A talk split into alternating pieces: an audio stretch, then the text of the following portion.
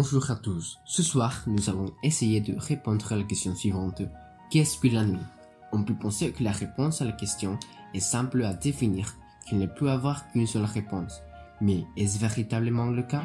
On pense que chacun a une vision différente quand on évoque le thème en question, la nuit.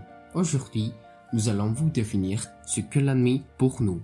Pour nous, la nuit c'est un moment de réflexion, le moment où l'on pense à tout ce qu'on a fait durant notre journée.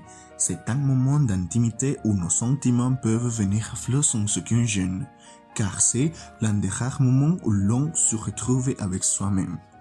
Nous pouvons aussi réfléchir et imaginer les jours suivants, se fixer des objectifs pour le futur, tout en regardant le ciel en espérant voir des étoiles.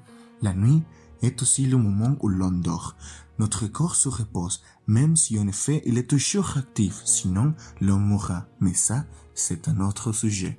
Pour conclure, la nuit est difficile à définir car c'est un thème propre à chacun.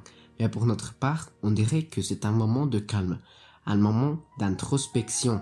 C'est le moment de penser à notre passé, à notre présent, mais aussi à notre futur. Eh bien, c'est aussi le moment où notre corps se repose et recharge son énergie pour les jours suivants.